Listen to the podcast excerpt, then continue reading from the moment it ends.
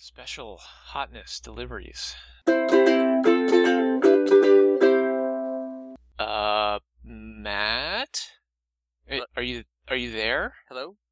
Are you Uh, back? Is it is it me?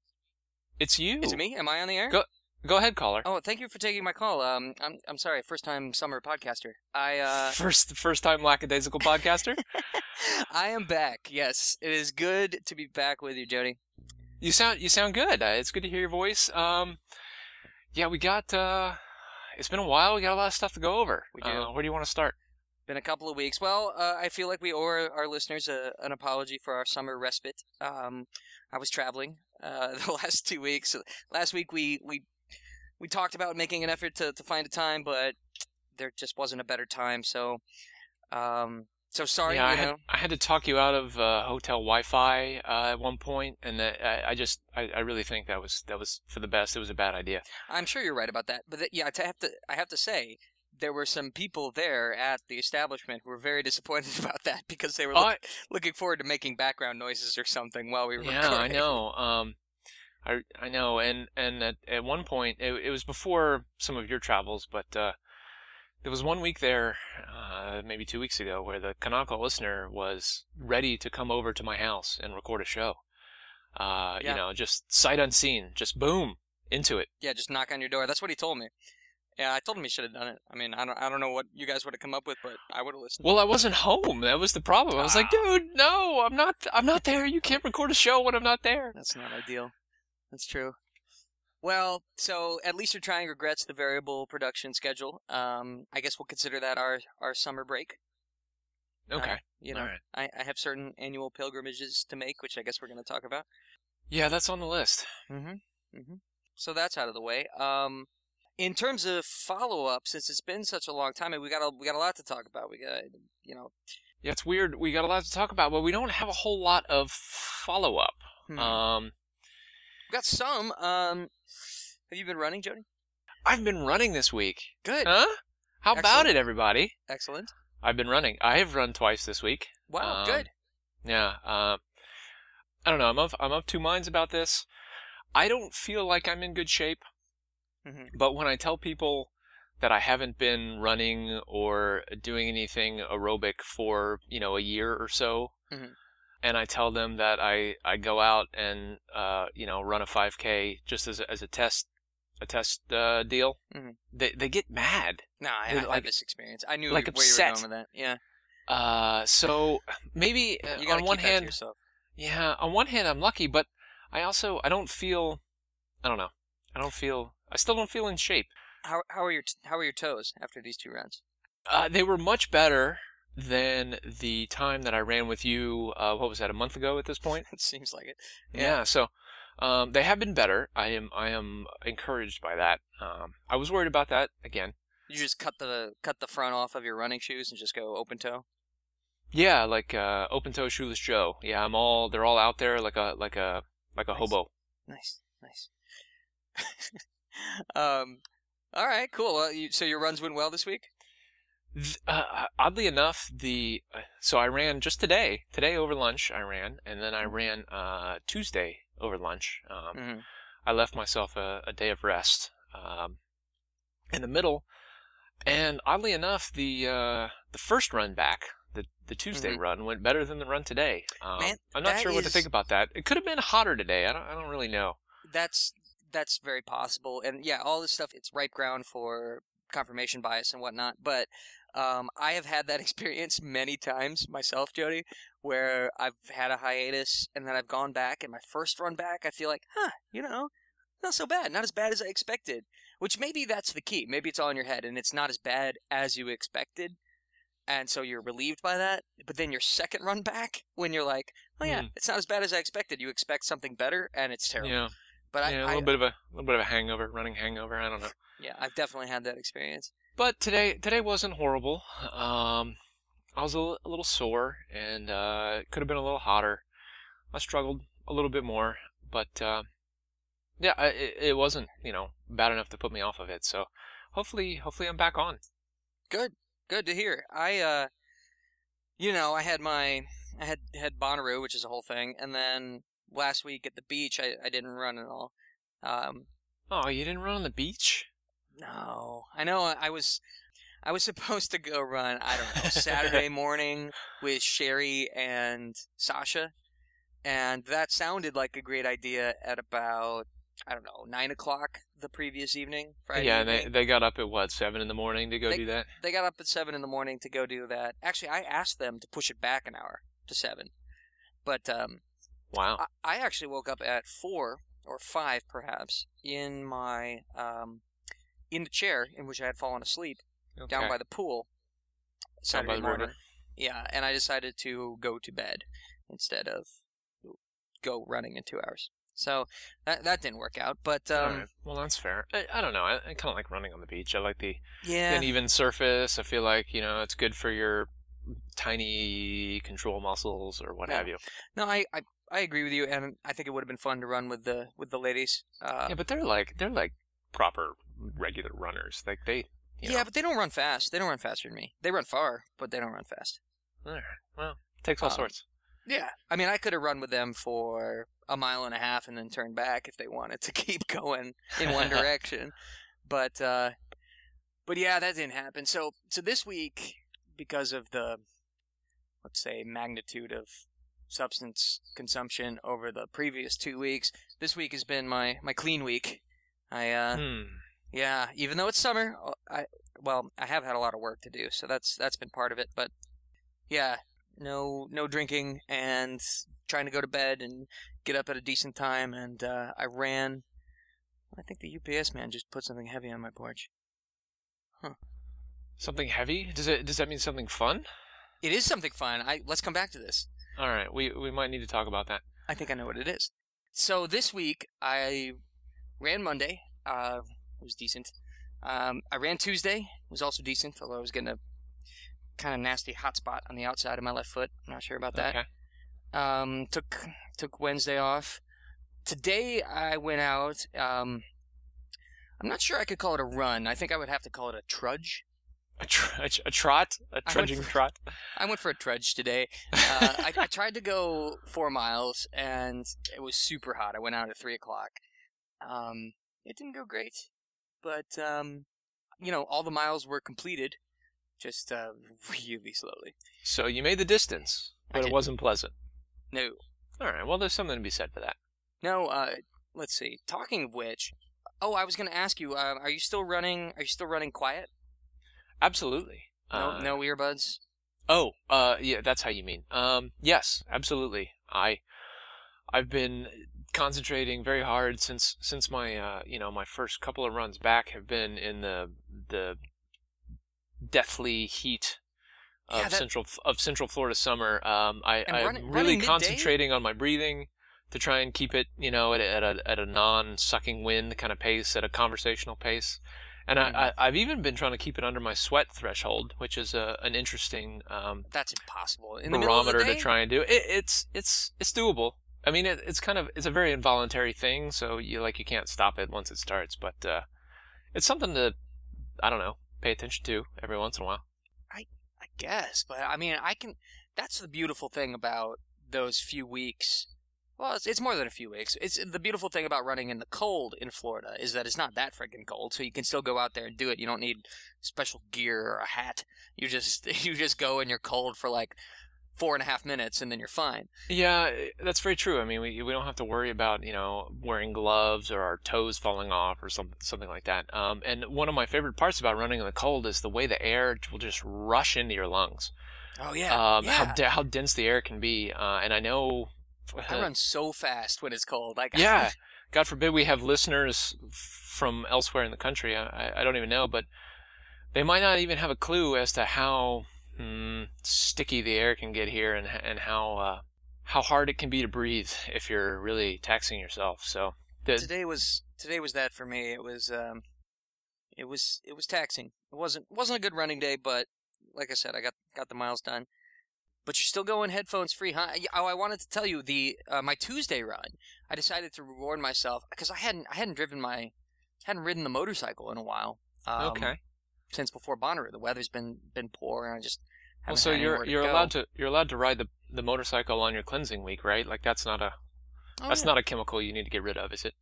No, no. Okay, I'm good. okay. No, I'm I'm I'm FDA approved for uh, motorcycle use. That's not off label. Uh, I'm not sure about that. Okay. I did wear shorts. Well, I decided to reward myself, and you should you should you're not supposed to wear shorts on a Well, of motorcycle, course and not. for for for really good reason. I mean, if you bring your knees in just a little, I'm I'm gonna touch the the transmission on one side and the crankcase on the other, so it's hot as you know. You don't want you don't want that. But um, I put on my running gear and then my motorcycle jacket and helmet, and I rode down to Bayshore, and I parked the bike on a side street and was gonna have a Bayshore run, and um, and I went ahead and did that. But I, to my extreme annoyance, my iPod, my iPod is being cantankerous again. This is not the outdoor iPod. This is the the the large one. Okay. All right. So this was your good iPod. You were Yeah, planning. You were planning on planting earphones in your head and listening to something other than yourself run. Yeah, if I'm honest, it was going to be back to work, uh, probably episode 119 or 120. Um, Oh, that's a good show. Such a good show. 120 is a good one. Yeah, yeah, we can come back to that. But it wouldn't run, and I knew it had electricity. Uh, but it wouldn't. It would. I had to do the hard startup thing, and it would show the little austere apple for a minute, and then it would go away, and there, there's nothing doing. Ah, I hate that. So I just had to hold it in its Ziploc bag and with my keys and, and headphones wrapped around it in my hand, and just go running. I mean, what am I going to do? Ride back home and you know go pout about it? I had to go run at that point. You still ran So- with it in your hand? Oh, you're on the bike. You don't Yeah. have a secure place to put it. Yeah, Oh. see, I could have walked back to the bike and put it in the, the thing, and it probably would have been fine. But I didn't have I don't have a lock on my Pelican boxes, so Yeah, sure. It's not like a locked car. yeah. So I just ran with it. Well, And- but how did how did it go? D- i- and there were things about nice. it I liked. It's nice listening to your your own breathing and your own footfalls, right? Yeah, right? And uh, the thing that I hello, I'm still here. You still there? yeah, but you you sounded all weird there for for a minute. Hmm. Uh, the I, I guess I should tell the listeners right now. Uh, weirdly, it's storming at my house, but clear at your house. Eh, It's nice over here. It's not even. It doesn't even look like Thursday weather. We're not that far apart. Um, it's like Yeah. crazy, like lightning striking right outside my house weather. That could have been lightning interference, literally. It could have been. Who knows? Anyway, uh, the show Um, must go yeah. on. Theater of the Right. mind. Go. so the the thing I liked about it was that I could sync my breathing with my footfalls, which I used to do as a matter of routine. But when I'm listening to, and I can still do honestly if I'm listening to podcasts, but if I'm listening to music, that's right out the window. So that was nice. And the other thing I liked was that I could hear. It was super crowded out on Bayshore. It was maybe uh, five thirty or six when I got there, and it was just full of Oh, joggers yeah, and fruit that- booters and bicyclists. But it was it wasn't nobody ever impeded my progress. It wasn't a problem. Um, in fact, there was a lot of nice scenery. But there was uh, the thing I liked was that I could hear how quiet my footfalls were compared to the other runners, Ah, that's good. I like it. and that was grat yeah that was gratifying to me. That seems like it must be more efficient and easier on my structure. And other other runners, you know, you just hear that. and Uh, I'm like, that's got to be terrible. I mean, those those are your vertebrae compressing, sir. Well, it's either the because they they drag that forefoot when it lands, you know, which happens to me every let's say 300 steps when I'm running because there's a little, you know, indentation or uphill in the pavement that I didn't quite expect. Sure. So every once in a while I'll do that little scrape. Um, but the even worse one is when you hear that kaflop. and you know that's Yeah. a heel striker. That's a heel striker in the midst of getting shin splints. That's what that is. There you go. So so yeah, that that neither of those things happened to me. But what I really missed about it though was that I, I rely. I didn't. I mean, I guess I, maybe I did. Maybe I didn't realize how much I rely on my dingus to tell me how far I've run and how fast and how long I've been doing it. Oh, that's interesting. Having having that information makes it easier for me to keep going. You know what I mean? All right. Well, Like- that, yeah, that can be, that can be good. Uh, usually, where I, where I run, I I have good landmarks already, so I, I don't need a Yeah. I don't need a robot to tell me how far I've gone. Uh, but I, I could see it I could see it uh, being disorienting. A, a couple of summers ago, I had all the mileages on Bayshore. I was running on Bayshore daily, and I had them all worked out, and I knew how far it was from like the zebras to the second stoplight, and from the second stoplight to uh, Ballast Point Park, and all that stuff. Uh, but uh, I was doing some longer runs then, All right. but I had forgot. I've forgotten all that. All right. Too much running. So I, too much running. I, well, want to hear Let me just I want to hear about one, Bonnaroo. one well, speaking of Bonnaroo and running, this is the segue I wanted to, to use. And I rushed it. I'm Um, so sorry. it's okay. um, the okay, so at the start of this year, I set out for myself a little challenge. I declared that I would run in three places where it is extremely difficult to run. This is the start of this calendar year. The start of this calendar year, that's correct. I called it the Impossible Triathlon. The first was that I needed to run on a camping trip. So on one of the boys' camping trips in Ocala, where we tend to, let's just say I, let me just speak for myself, I tend to fall asleep, let's say, around the fire at, you know, four in the morning. Okay. The next morning, when I woke up, I roused myself from my sleeping bag and I went and ran on the forest roads. So I did that. Okay. Did that Well, ear- it's- early in the year, It- like it- January. regardless of, of how you fall asleep on the camping trip, uh, I mean, this is like really uh, soft sand trails that you're running on in Parts can be. and yeah. very sharp palmetto bushes. It's not good running territory, really. Not a lot of shade for the for the most part. No. Some of those clay route roads are okay, uh, but they don't have shade. The forest roads are have shade, but they have the soft sand. So yeah, you're right. It's not great. And at any moment, a jeep could come around the corner at, at 30 miles Or an hour. you know, a redneck on a four wheeler going 40 miles an hour. Yeah, you never know. That as well. So you know that's that's a tough run. That's a that's a tough morning to get up and, and run. And plus, then you have to try to clean yourself in the forest afterwards, which is a whole other thing that we're not going to talk about. So then the second leg, but I accomplished that in January. The second leg of the Impossible Triathlon was to run in New Orleans. Oh, I didn't I didn't really see that one coming. All right. So you know how we do New Orleans, or maybe you don't, but you could probably imagine. Well, it's how Um, most people do New Orleans. Yeah, like That's correct. You know, there's lots of lots of stuff to eat, lots of stuff to drink. I mean, it's New Orleans. That's what we do. We we eat and drink and listen to good music all day and all night, and then in the morning it would, and it was quite cold because it was uh, quite early in the year. Um, in the morning, I got up and I ran the streets of the quarter, and I ran through Louis Armstrong Park and through Treme, the Treme neighborhood a little Oh, bit. Interesting. And um, in the morning, the streets of the quarter are they're they're they're hosing them down. They're actively hosing. Well, at least Bourbon Street, they're actively hosing yeah, sure. puke I, I, the seen. gutters. uh, I've seen. I've. I I have personal experience with some of the street sweeping that goes on there. Mhm. It, it can be. It can be very um, intense. Colorful? Yeah, colorful and intense Yeah. and loud. Yes. So I, I, I pulled that off. And then the third leg of the Impossible Triathlon was to run at Bonnaroo. Hmm. I just want to back up a little bit here and zo- zoom out a bit. Yeah. Bonnar- Bonnaroo for you is a, a, a regular yearly uh, pilgrimage type thing, right? That's correct. How many Bonnaroos? Seven. Wow. Okay. Seven Bonnaroos. I went first in 2006. I missed 2007, and then I've been to every everyone since Okay. And have you ever gone running at Bonnaroo before? Never. And several previous years, I have taken my running gear and said I was going to do it, and it never happened. Oh, all right. So, And then the last couple years, I just said, you know what, that's just dumb. You're not going to run at Bonnaroo. I mean, you're up till three in the morning, drinking your face off, dancing and partying, and then you, you want to sleep as long as possible. And when you when the sun does get you out of your tent because it's 105 degrees in your tent, you're not in any condition to go run. you're you're already covered in mud from the previous night.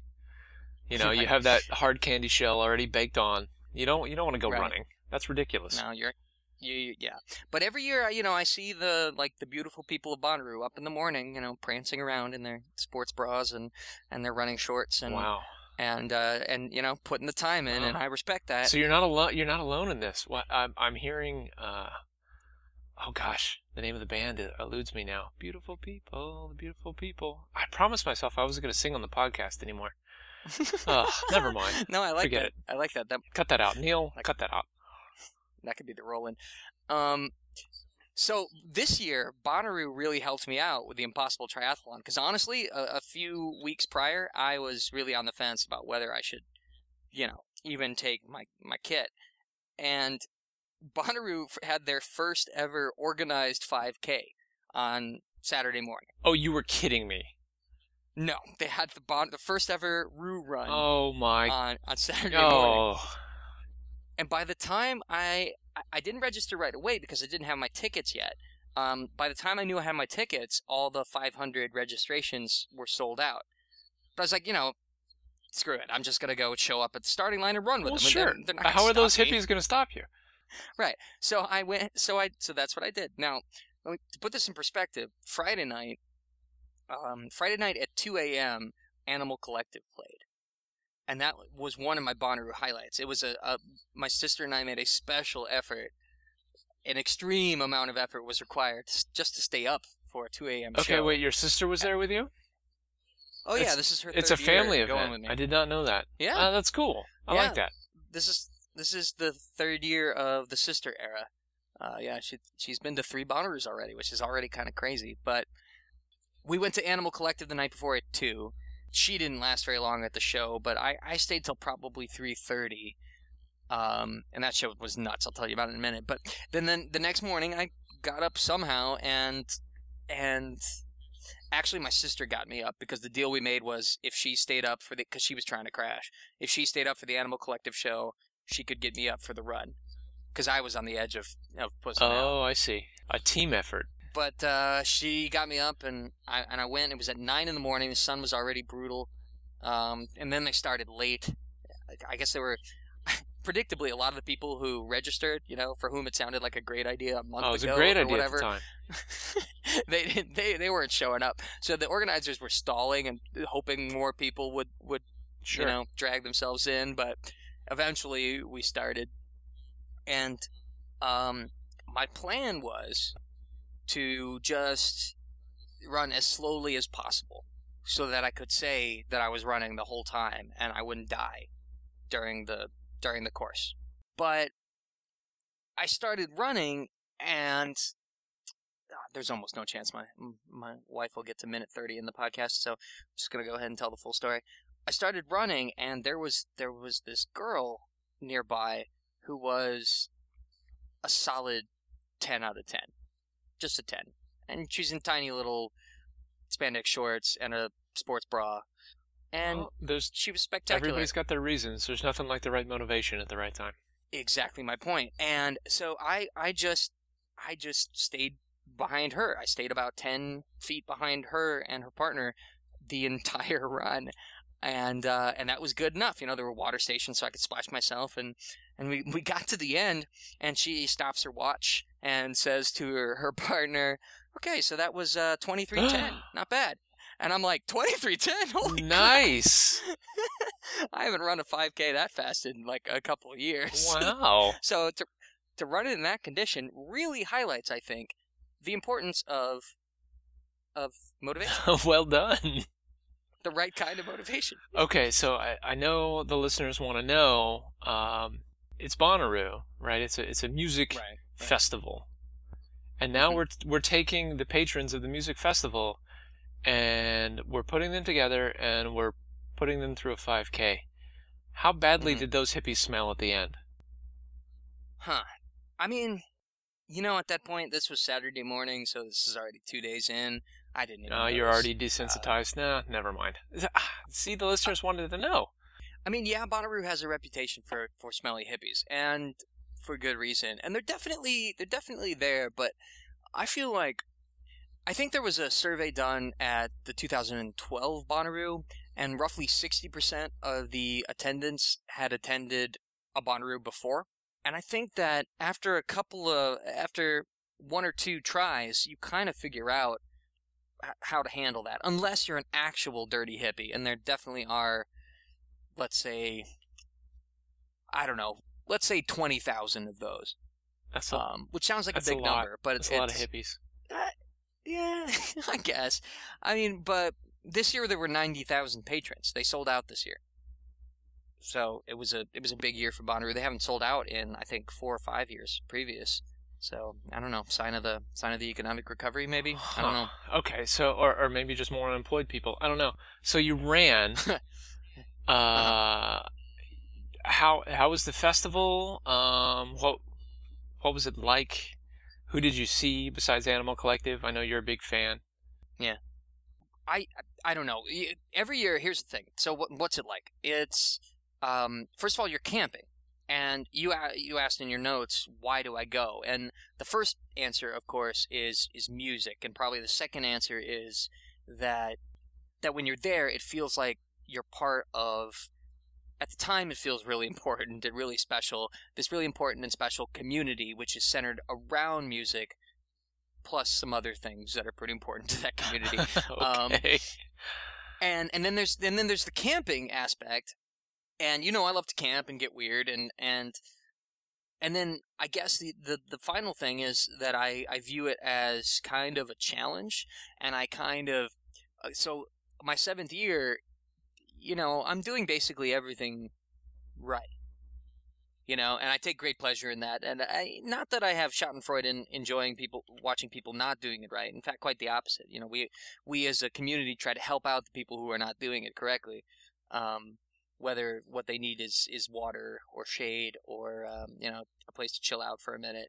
My little Bonnaroo family we try to try to help the surrounding community if they're over ex- extending okay. themselves All right. Well, that's good of you. but um, you know, it is it is there is a sense of challenge to it, and it's a it's a four four days.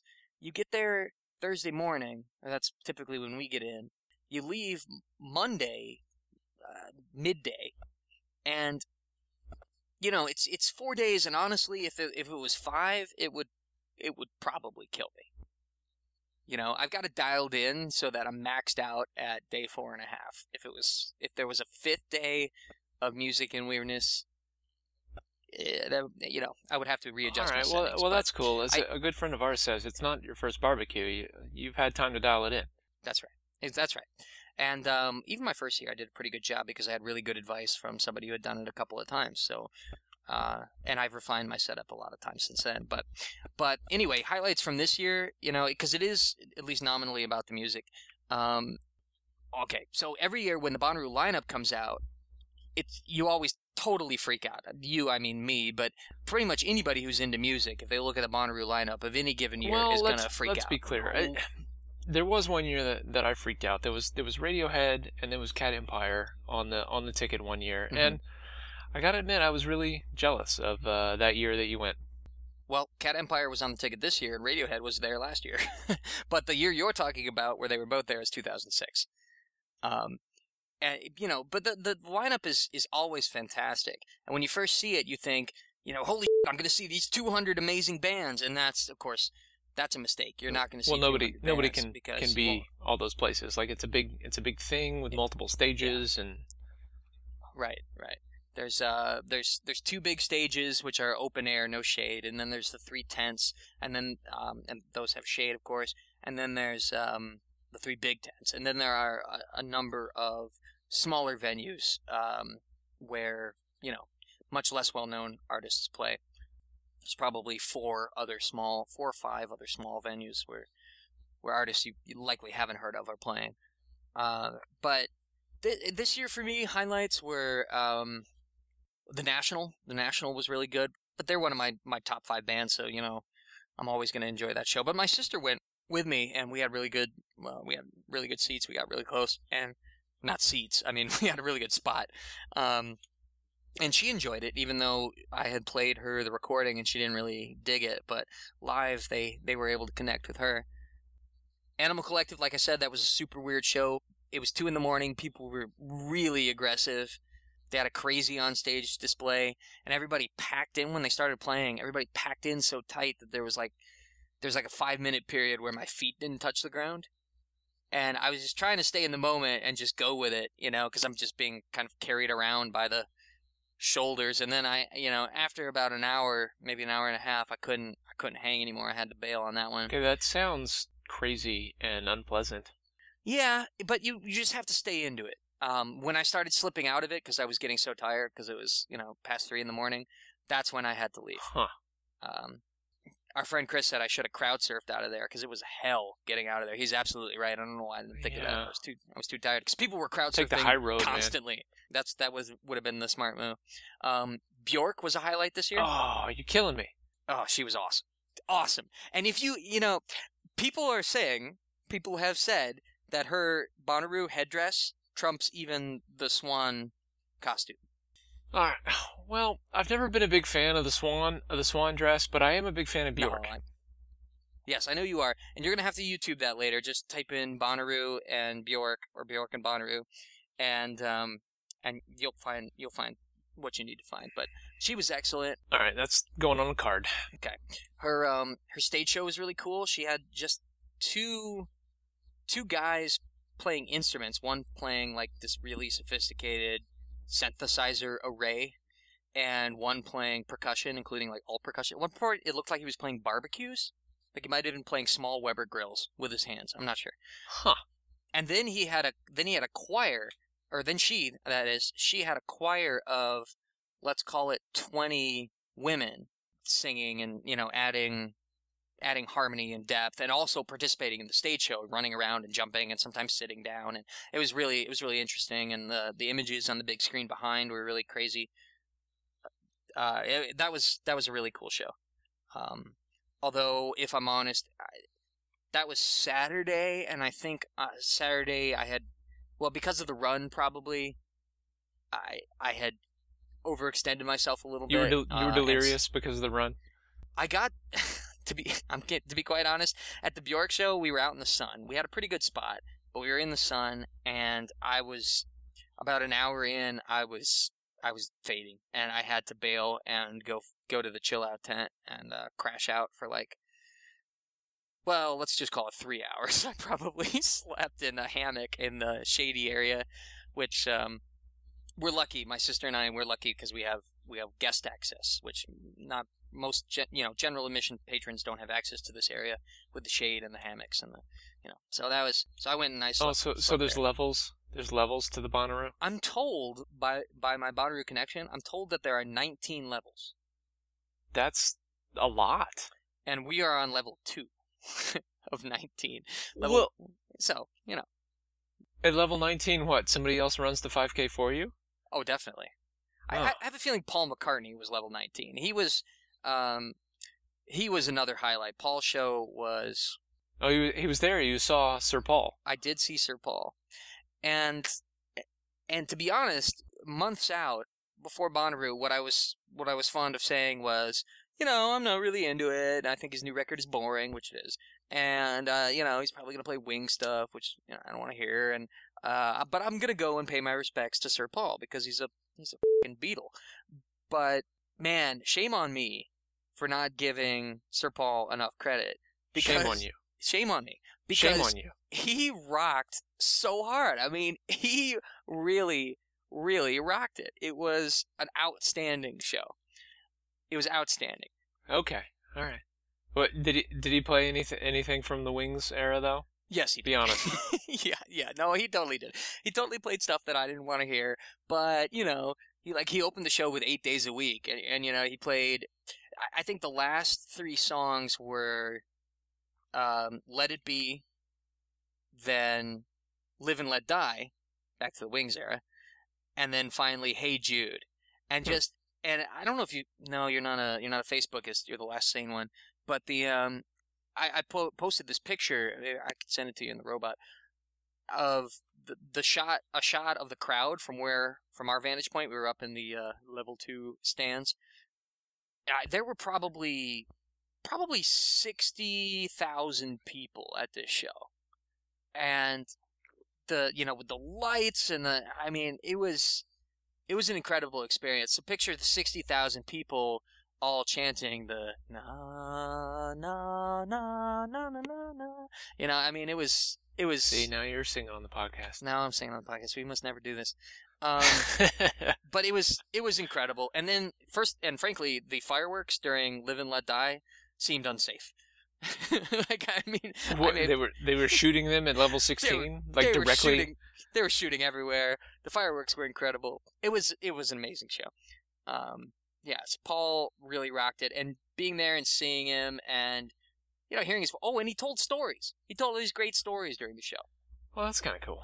Yeah, I'm sure he's got a lot of good stories. Oh damn yeah. Um, so that was that was absolutely a highlight. Um, other ones I can rattle off would be Kendrick Lamar.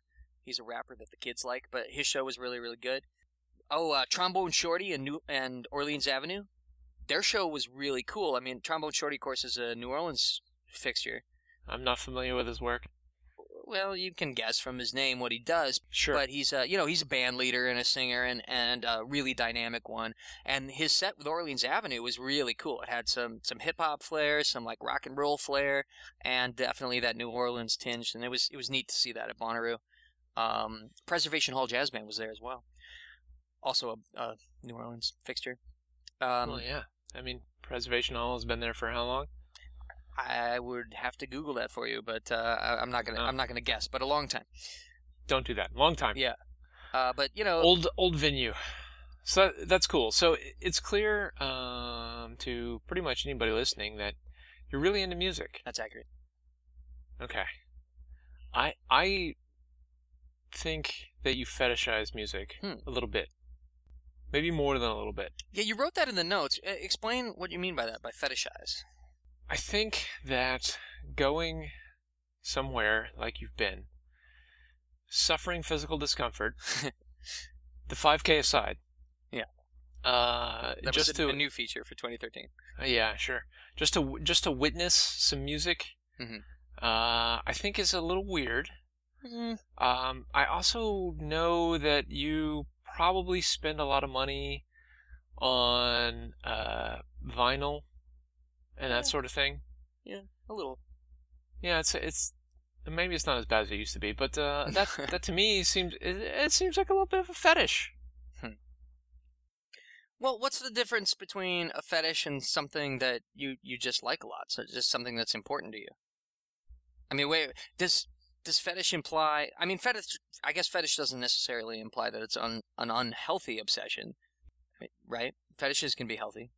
I suppose. Uh, no, I'm not. I'm not trying to say it's unhealthy. I'm just trying to say it's a bit out of the norm, a bit I- I guess it overdrawn. I'm not. I'm not sure. I'm not sure where I'm trying to go with that. But uh, yeah, I want to. I want. I want to get inside your head. I want to know why you're so obsessed with the music, man. Well, I'm definitely in one of the tails of the bell curve. You're right. Not in the, you know, not in one of the central standard deviations. But yeah, music is music is is hugely important to me. Um, I'm not sure why exactly, but I I know I have a lot of early memories around music. You know, my parents aren't musicians or anything; they're psychologists, but um, they did have a record collection, and I remember as soon as my dad taught me how to use the the player, I started working my way through. Now this isn't super early. This would have been after. This would have been in the time where I was allowed to be alone at home after school. So what does that what does that make me like? I don't know, twelve at least. Sure, uh, around there. Okay, so I started working my way through the uh, my my parents' uh, vinyl canon, and um, I found a lot of stuff in there that I that I really liked. And at the same time, of course, our corporate overlords at Clear Channel were were telling us what was cool uh, via Top 40 radio, and and knew all the words to all those songs too. Yeah, know, and the the- FCC was rating our favorite pirate radio station as well. Oh, yeah. bad. Forgot about that. That was a little later, but yeah, that was in the yeah back in the Temple Terrace days. But yeah, I don't know music, and I'm I'm kind of a lyrics guy. Like I I, uh, I mean the I, I think it, that it's simplistic. It's reductionist to break people down into either they're they're melody people or lyrics people or whatever. All right. Well, I think it's clear to anybody who listens to this podcast that uh, that you're a fan of words. what are you trying to say? I'm saying you talk a lot, Matt. Oh, okay. Well, A lot. That, that's fair. Neil Neil told me the same thing. Yeah. Yeah, so I'm kind of a lyrics guy, and I, and I tell you, here's this thing, and you know what's funny is my sister and I on this on this particular trip realized that we're the same about this one weird thing that when there's a a thought or an emotion or a state of being or whatever that's just perfectly or not not necessarily perfectly but very very well encapsulated in a piece of music. Y- you know quality lyrics with you know something you can listen to behind them. Um it makes it makes both of us cry. And it doesn't even have to be something that connects with our lives. We're both the same in this regard. It's funny we i didn't realize this about her and she didn't know this about me but we both do this. Like i'll tear up just because uh, uh you know a musical narrative is really well constructed and really conveys a, a bit of emotion or a scene really beautifully. That just that gets me every time, and I okay. Well, I, I do know you have a, a very specific, particular, and uh, almost, well, photographics, uh, I think the wrong term, but you have a very good memory for for music uh, and, and other things, but you you can remember lyrics very, very well. Yeah, that's true. I don't have to hear a song more than twice to know the lyrics typically. I don't know. It's um it's pretty important to me and live music especially. And I've been doing uh since I've been married, not that I want to not that I'm blaming the institution of marriage or my wife, but I I haven't been going to as many shows. I still have been to Bonnaroo every year, but I haven't been going to as many shows and um the Tuesday before Bonnaroo, my wife and I shot over to Orlando for a show which is something I used to do all the time. Like once a month, I would go over to the social or uh, or the Beacham or whatever to catch a show. To your point, I used to spend a lot more money on music than I do right now. But uh, we went over the Tuesday before Bonnaroo and caught the the tallest man on earth. And let me tell you what, I was I was balling at that show because that man is a genius. I- you know, put that on a card if you haven't Alright, checked that out yet. Tallest man on earth. I got it. Tallest man on earth. He was at Bonnaroo as well, but I've got Bjork and the tallest man. Um, that's good stuff. Uh, Mhm. I've I've Mhm. learned to trust your recommendations. Well, that's a good one if you can take if you can take it a little bit twangy. Twangy. What are- what are we talking? Bluegrass here? Not full bl- not full on bluegrass, but he's got a kind of bluegrass. He's got the sort of voice that a bluegrass aficionado would appreciate. But it's definitely not.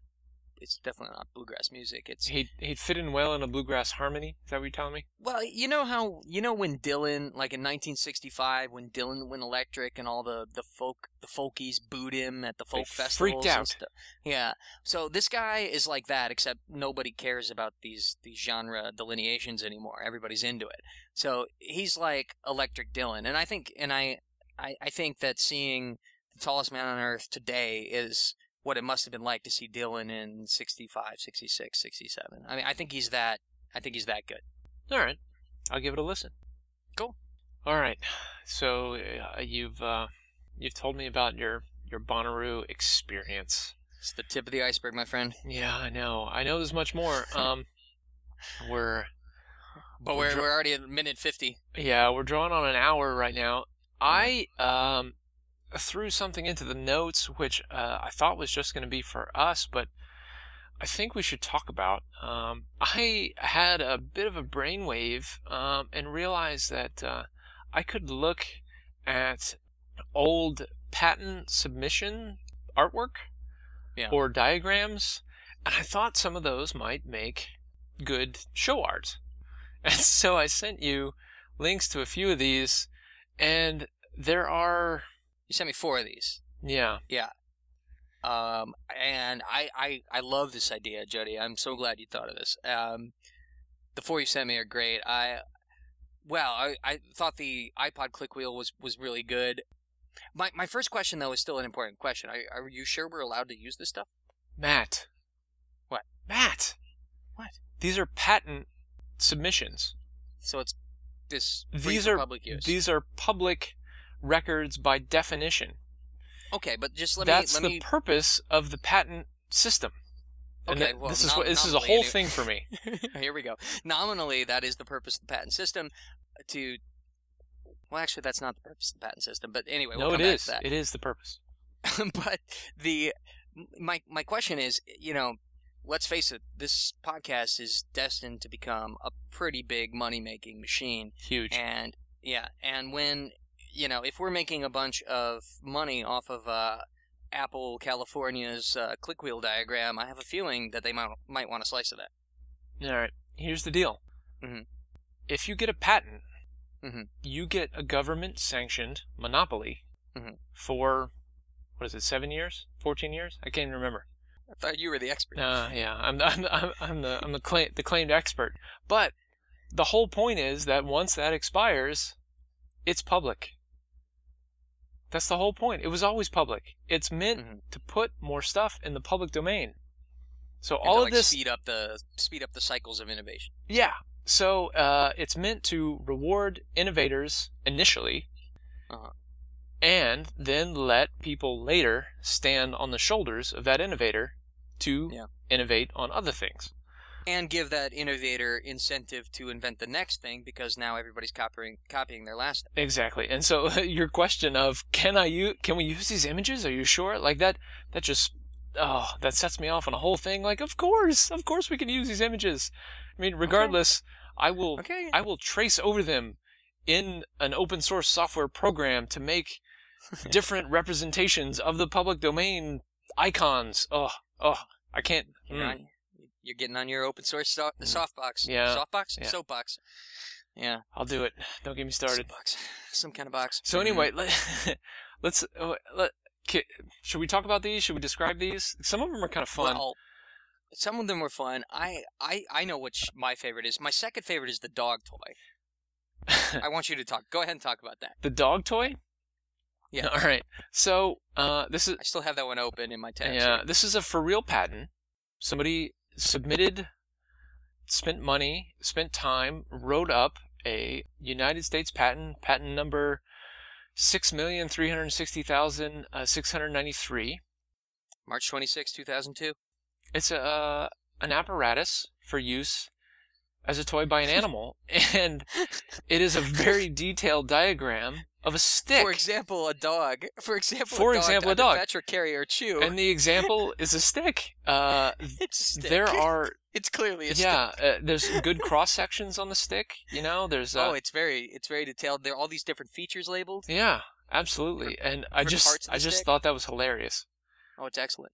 Uh, and and that's when that's when I realized I was onto something with these patent diagrams because the sillier they got, I don't know. The more I was reminded of our show. I'm I'm not sure what that says, but um, but yeah. So this kind of connected That's with okay, me. Jody. That's okay. Yeah. This is how we help people. This is this is how we help people. Because you know, this, even this person who Mhm. thought it was a good idea to patent a stick, Mhm. at least they were trying. You know, they're looking out for the pet. I'm not sure that that's accurate. Um, I because you, I know this is a hot button issue for you, Jody, and I'm glad we finally found one. But you, you must be aware of the culture of patent trolls Oh, and what and what that means, right? absolutely. I can I can point people at uh, some good NPR podcasts. Um, Well, yeah, like I, I, I listened to a, a good one. It was from uh, the Planet Money folks recently. that's a very good one. My sister and I listened to that on the, the drive up or the drive down from Bonnaroo. There are two of those. There are are there? There, yeah. Oh, I, I- There's a recent there's a recent one that is a follow up to one from maybe a year ago or a year and a half ago. oh no, that's the one I heard. But I think I heard the I think I heard the original one as well because it did seem a bit familiar. That it, it's about this this particular troll who I think really deserves the moniker. Um, who got a, a, a ton of money out of Apple apparently because he claims he invented the podcast and the idea of distributing podcast like material over the internet. And and here's yeah, here's where I go off on a on a whole scree. Go. Because initially, and and this is why I have the just tiniest bit of uh, admiration for the guy who tried to patent the stick as a dog toy. That at least it's a it's a it's a physical implementation. It, it- it's an actual realization of an Oh. idea. You cannot patent that he could actually have in his hand. You cannot patent an idea. That is not what it's for. well, that's what happens, Jody. Yeah, well, I know. I'm a software engineer, Matt. I know exactly how it how it happens, and it's terrible. It used to be that you had to submit a physical working model, usually in miniature, to the patent office dingus. to get a patent. Mm-hmm. Sure. And for some reason, I always picture this as a, a little catapult or a trebuchet. Uh, some you know, Made of popsicle sticks to uh, shoot marshmallows. Yeah, something that flings something, something that throws something. And like you had to like ship this to the patent office to get a patent on your little flinger of marshmallows. I like the way you said that. The point is, you had to ship, Yes, ship.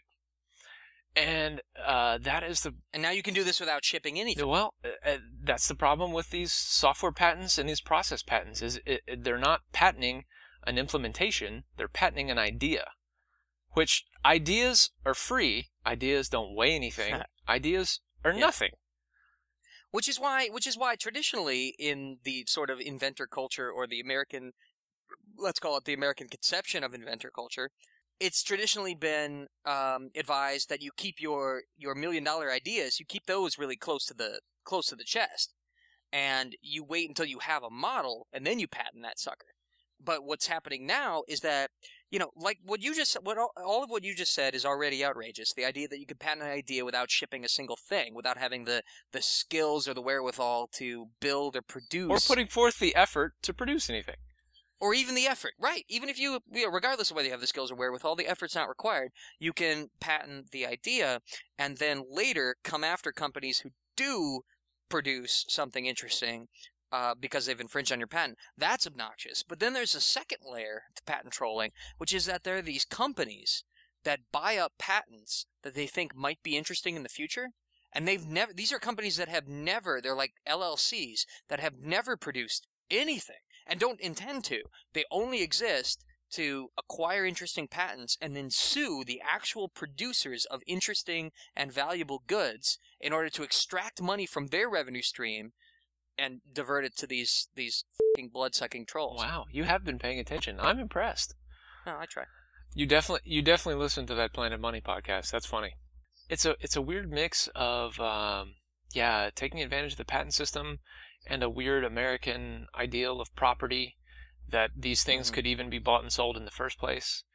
Um, Yeah, true. and true. That is a bit a bit. uh, something you, you left out a bit is is is these these companies that um, do this um, that do this a lot are all they just happen to be based in uh, a very specific place in East Texas where the courts Oh. just happen to be friendly to Oh. uh, Yes, patent cases to patent holders specifically so there are these businesses there that uh, there's a plaque on a door but there's no employees they've never made anything Yeah. uh, and there's no one there they just happen to own some patents uh, which at this point It's really a fucking law office in Delaware that's doing the that's doing the running around on this deal or Well, whatever. d- who knows But they have an address in Texas so that they can play in that jurisdiction rather than, you know, yeah, yeah. I forgot. that yeah there. so Wow. this is way deeper into it than uh, than I wanted to get uh, I, I could do multiple episodes on this Ooh. and software patents oh my goodness Yeah, like I mean, I have a there's there's the the patent wars between the big technology companies like Samsung and Apple. Those make you know those make a those make more sense in a in a way. I I don't know how you feel about that. I don't think they do. Uh, a lot of them No? are. Uh, a lot of the. Well, in the first place, they've been forced to buy up these patent portfolios in the first place. Yeah. There's really no reason they should be worried about it. And yeah. many of these patents are very general. They're patents on rounded corners or patents on one-click buying. patents on ideas. Uh, exa- Yeah. Again, patents on ideas. Exactly. Um, I think Mhm. the best idea I've heard on software patents is the software patent needs to come with source code. It should be included, just like the diagram of the stick. It should have. s- I'm still looking at no, it. right I'm looking now. at it too. It's staring me right in the face. You know, uh, item number 24, the twig on the side, is genius. Oh, that's my favorite part as Yeah. well. Wow, that's great. but it needs to have hmm, uh, substance is the wrong word, and that, that's why it gets weird. Is because it's software. It's not a physical Well, but but source code, but source source code is substance. Source code is something that somebody has to make and ship and make sure it works. Sure, it's it, it it takes a lot of maintenance. It takes a lot. It takes a lot of work to make it good. Now, who decides if the code is is gibberish or if it's uh, if it's legit? That's that's tough because uh, And who who pays for this these ombudsmen yeah. to uh, See, once distinction? once upon a time, you know, uh, when Ben Franklin was sending his trebuchet models to the patent office, to Albert Einstein, yeah, Frank Franklin's trebuchet was put in front sure, of Einstein. he could like, hit the button and see how how Mhm. far it flung the marshmallow, or if it flung the marshmallow at all. But Right. um, software is infinitely copyable and almost infinitely malleable. I myself could just flood the patent office with gibberish from my own computer in my spare time. You know, how are they going to know what to screen out? How are they going to know what to evaluate? And then there's the other thing. What if you what if you do come up with a great idea and write a code to do it? Like I I, I don't know that we want to put this out in the air, but I think um, I don't know who exactly it was, but it was a it was a creative endeavor that happened at the Good Times Inn last weekend. Let's just say that it was a ten million dollar idea that was floated, but we don't have any code yet. So let's say you had a great idea and you wrote the code to make it happen. Who's to say that some other guy can't write different code that does the same thing? Right? I mean, that there are infinite iterations, not iterations, but infinite, infinite variations or permutations that would make the machine do the same thing. Maybe not in the exact same way, right? Ideas are free. Hmm. The work to implement them is work. But what if you were in that position? What if you had done the the work and written the code on your ten million dollar idea, and then somebody else got wind of it, possibly from your patent application? Like, I decide that I want to make a different version of this stick that I'm looking at right here, and I decide, you know what? Instead of item 24 being at um, at about a 70 degree angle to item 18, I'm gonna I'm gonna reduce that to about a 10 degree angle. Okay, that's all. That's almost exactly the point. Don't patent it. Ship it. Yeah, Do it better. Do it first. that's what Apple did. Yeah, sure. Well, they they also patent a lot of stuff, but yeah. there, there, there there's also lots of people. There's lots of software engineers out there uh, who who are completely fed up with the patent system and have no clue what it is, and uh, their name might even be on multiple patents, and they don't want any part of it. It was just some lawyer at some company they happen to work for, who made them patent stuff. You know, it's it's not Sure. it's not good. Yeah, well, I used to know a guy who had his name on a couple of uh, agrochemical patents, and um, he was not a chemist. Hmm. um, he was a, you know, he was he was basically a, a a marketing guy, but I guess he had some ideas. Here we go back to that, and um, worked with the chemist to make them a reality, and his name was on the patents. Well, at least at least it's a chemical implementation of something.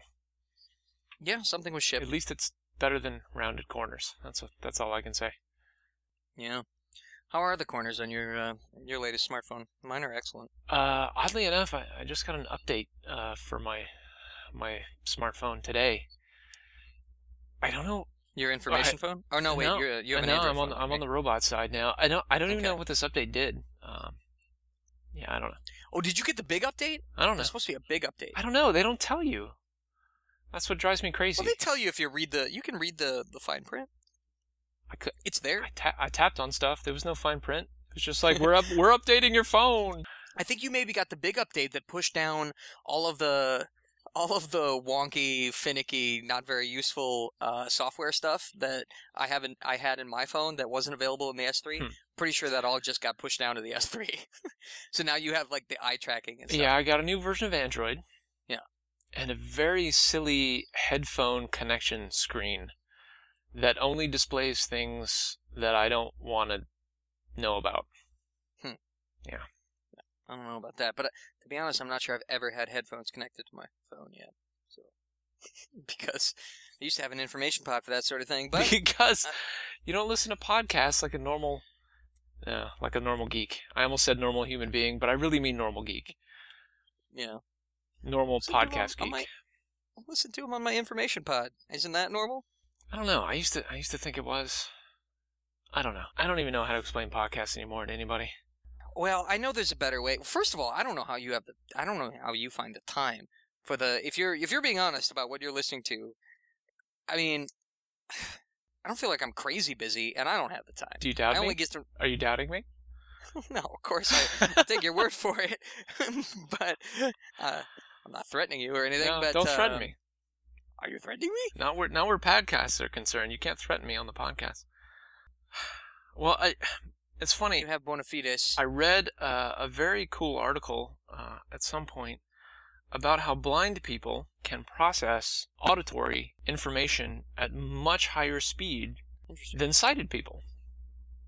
Because even if uh, there was some nerve damage or something that, that made their eyes non useful, that part of the brain got switched over to help processing auditory input. And Sure, it's re- the brain can repurpose stuff. Sure. It's still plastic enough. plasticity. Even later in life, it's still plastic enough to, to do that, absolutely. which is amazing. After uh, a couple of years of listening to podcasts at uh, higher than normal speed, I'm starting to cross into that territory. Interesting. So I can really, I can really blast through some podcasts. Um, and sometimes it seems silly because it just like this audio, these people's voices are going by so quickly, I can't retain any of this stuff. But then sometimes I catch myself and think, wow, I, I really learned that from a podcast at two and a half speed. Like that, that's where that came from. Oh man. Oh man, yeah, I don't know. I I I go one and a half speed. Uh, it used to be called two. Uh, it used to be called double speed on the on the uh, information pod native podcast app, but they redesigned Yeah, it when they, when all- they switched over all that design language. All very relative. Yeah, because it wasn't. It was never honestly two times. I think that now they call it one and a half, and I think that that seems more accurate. Just looking at by looking at how the counter passes time, but two and a half times. Wow. I know when I go up from the honest one and a half to the honest two times, that takes full attention. Like like I said, it's it's taken practice. It's probably taken two years. Well, but do you give it? Do you like? Do you sit there and give it full attention? Sometimes. Um, Because I I'm almost, almost never listen to podcasts that way. It's almost always while I'm driving or running or. yeah, this No. is a whole. This is a different. This is a different show. You can't get me talking about patents and then podcasts in the same yeah. episode. Man, this is too much. Well, you know, I still have this card over here. Um, it says Meta Podcast, and then it says Ignore this card? Question mark. Um, but Ignore this the Meta Podcast card. Yeah. The um, our reasons, our experience, and, and and the medium. I think that might be a different show, but it's out there. The card exists. Okay. Well, yeah, we definitely need to circle back to it. But sometimes, yes, it's it's a subject. Yeah, it it could be a subject like patents, but uh, Yeah. that I ha- I have to stop whatever I'm doing. Well, and not if I'm driving, but sometimes I'll be listening and I'll I'll stop what I'm doing and and and pay attention. Sometimes I just kind of let it wash over me, like Yeah. uh, like I imagine you read Twitter. I don't know. Okay. Well, I don't want to talk about Twitter really. Um, how do we how do we do on our show notes? You know what we haven't what we haven't mentioned is the I'm- actual. I'm still looking at the I'm still looking at, at the diagrams. I haven't gone Well, back I to the just- show notes. I just clicked away from the stick to the one that was my favorite, but I don't think we should actually describe that. Oh, interesting.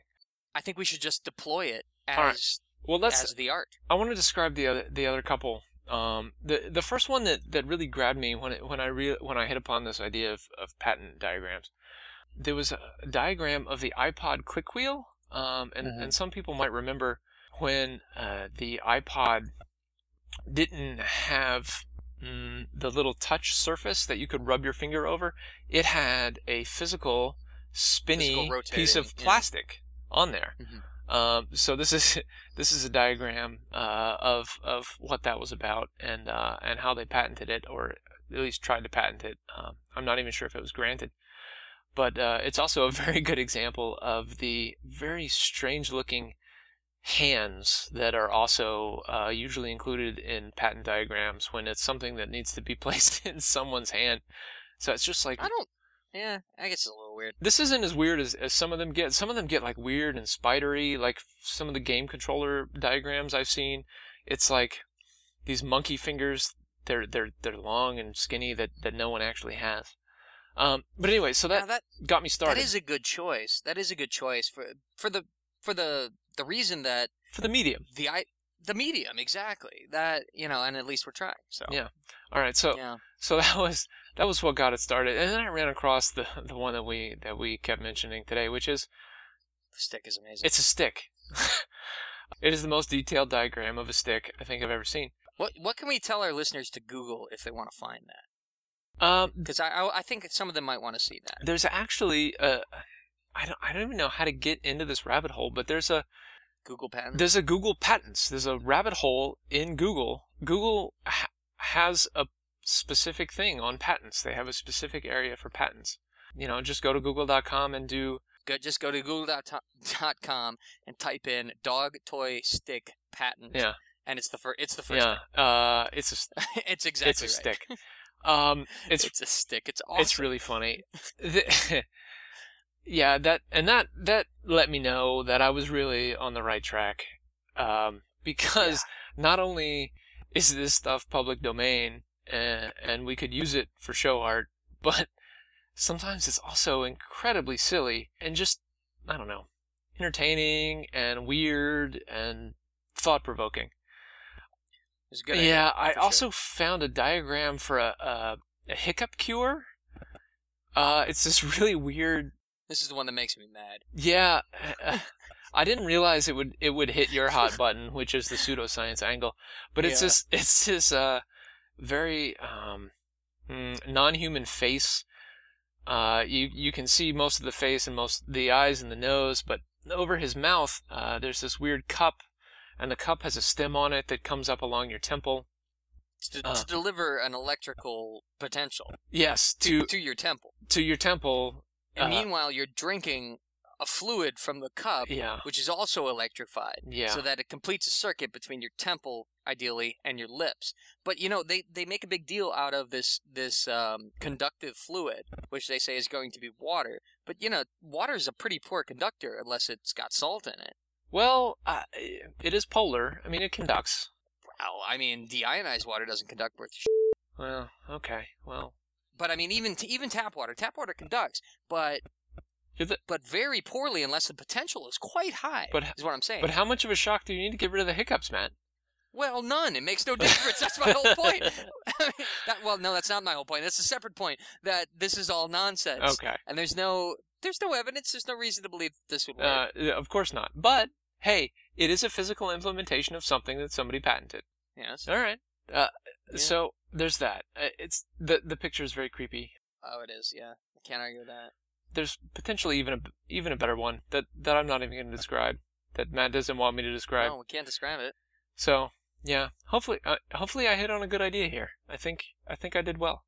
i think you did a great job jody and this time you did more than just try I shipped. i, I think you've achieved Excellent. you're an achiever well we haven't shipped yet until we found a way to actually make the show art show up when people download our thing and i have heard complaints from several people that they they uh, haven't figured out how to download Yeah, uh, I do. I do know of some complaints from some information phone users that have have been having trouble. yes it's the information phone users Yeah, this is probably my area. Uh, I'm and I I am sorry to those listeners that I haven't sorted this out better yet. But hey, at least, at least you're trying. Regrets Trying. the inconvenience, but uh, it is streamable.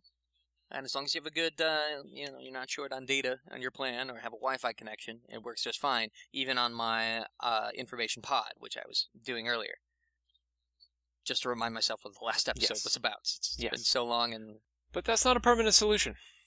no, no, no, We we, can do better, Jody. We're trying. We we are trying, but we can we can continue to try and achieve. All right, we've been going a while. Yeah, I think it's time to wrap this up. Yeah, let's wrap it up. This is a good show. I knew it would be a good show. I, I liked your optimism at the outside, uh, outset, and I, I think um, I think it was borne out. Definitely. This was a good show. I, this is our first daylight recording. Yeah, it's true. Although it was probably dark and stormy at your house, it's still nice here. It never rained. Well, yeah. What can you do? yeah, I'm gonna ride my bike. We got through. We got through our notes. I think we did really Yep. well. Good show, Matt. Yeah. Good show, Jody. All right, man. It was a pleasure as always.